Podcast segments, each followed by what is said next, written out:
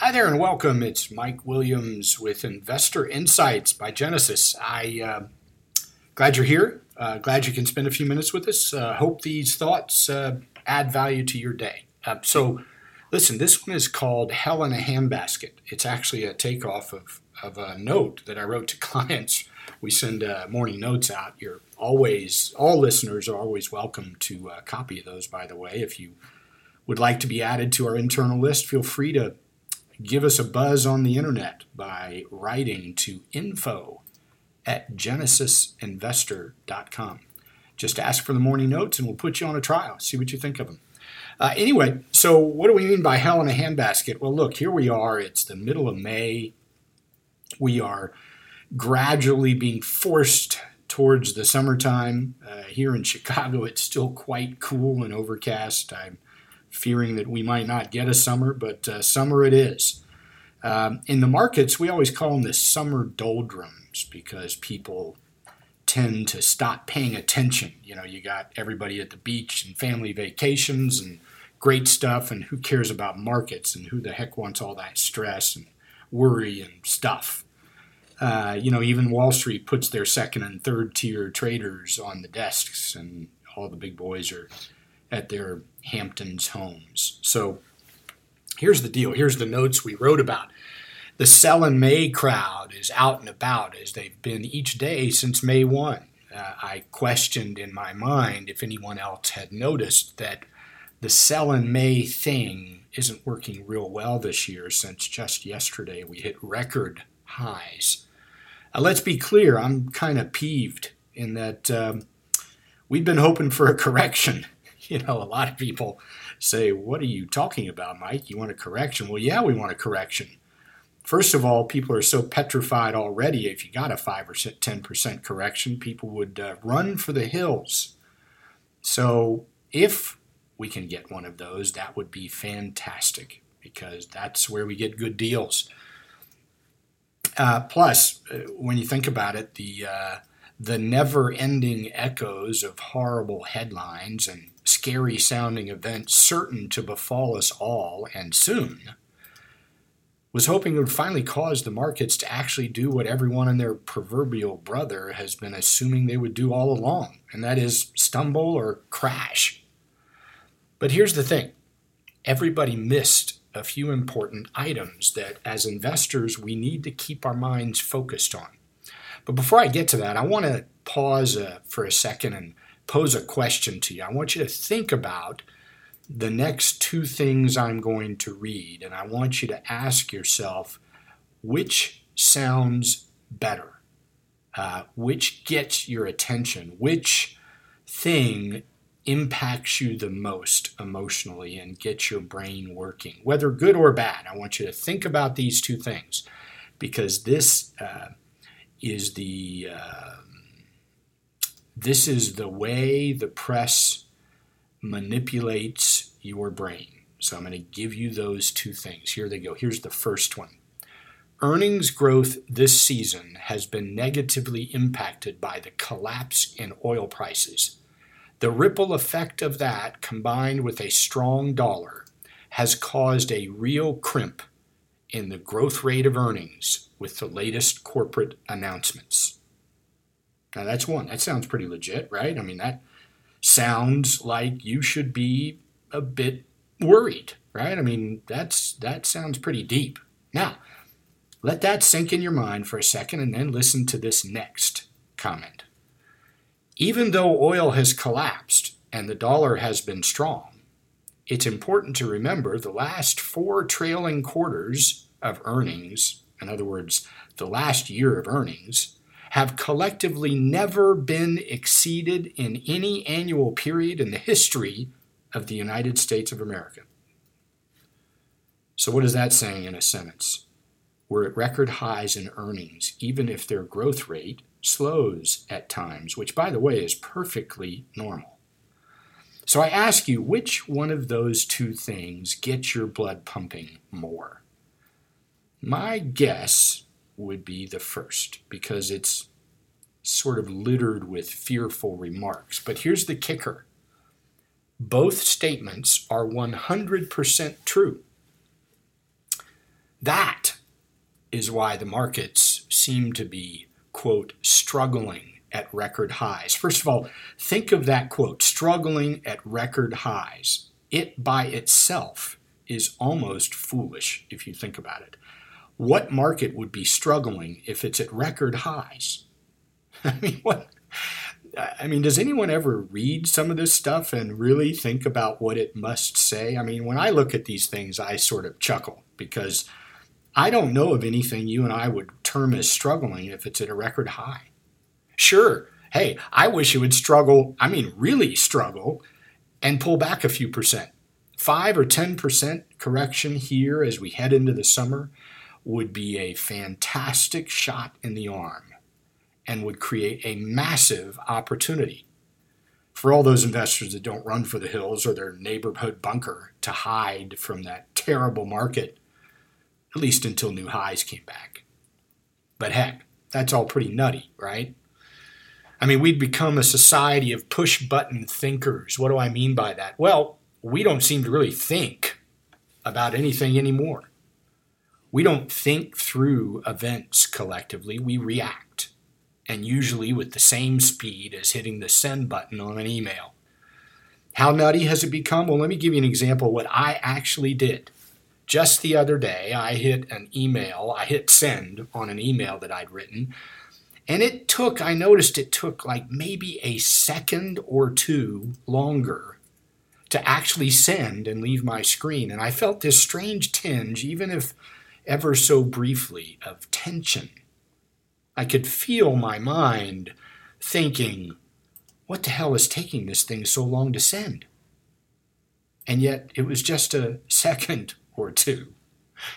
How crazy has this gotten? Have we really reached the point where if the market is not going up every single day, then it must be that something is really wrong?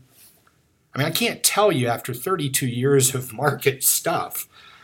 Uh, that's that's a bizarre set of emotions and quite honestly terribly destructive.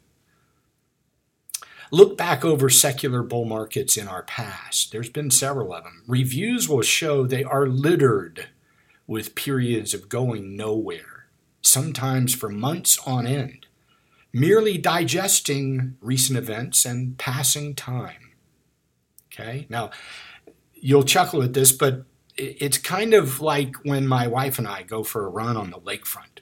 Here's how that process goes. It starts out fine, you know, for the first hundred yards or so, we run right alongside each other. And then when the first mile marker is reached, uh, sad to say, she stands there, pausing, sitting idle, waiting for me to catch up and all the other husbands are probably laughing as they listen. But then the movement forward begins again in earnest.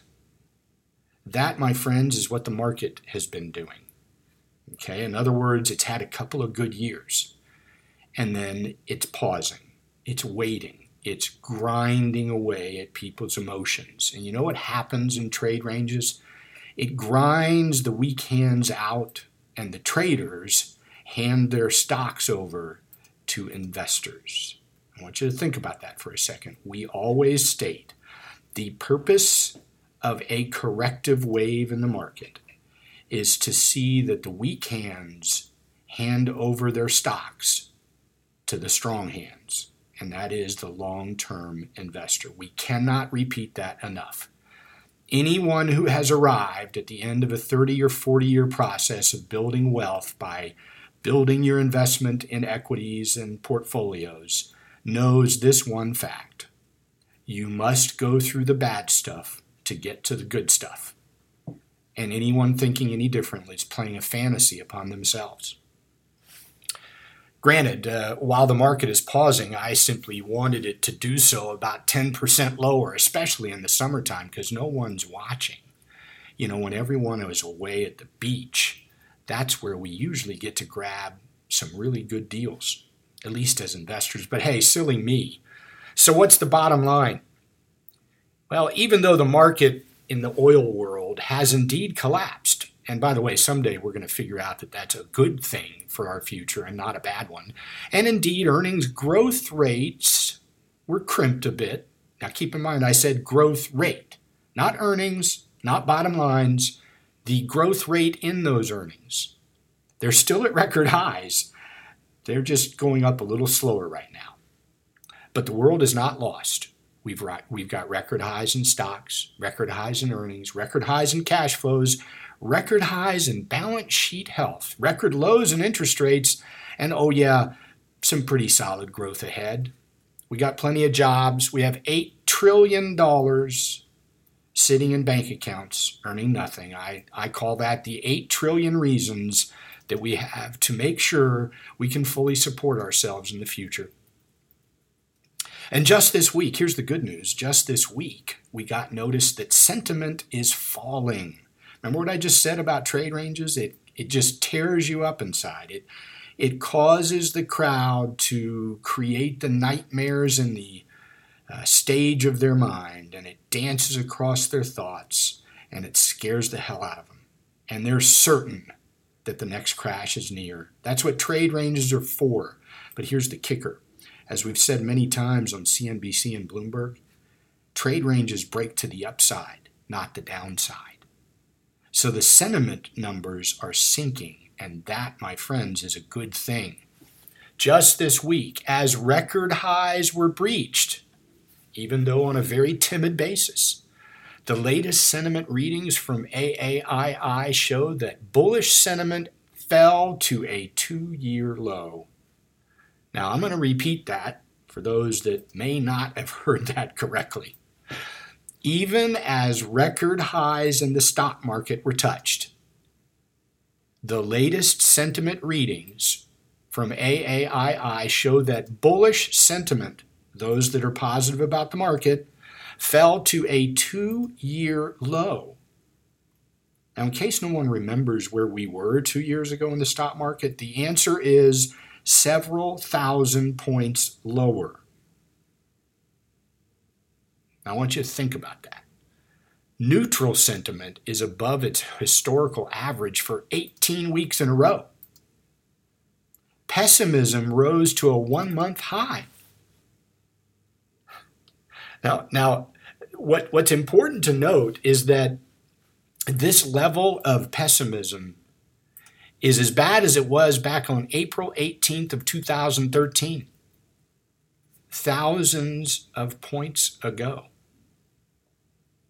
Now, what's important to note here is the bullish sentiment at unusually low levels and neutral sentiment at above average levels historically has meant that that's a good correlation with markets that surprise to the upside for the next 6 to 12 months. Remember how we said you got to think differently than the crowd if you want different results than the crowd gets. So here's the bottom line.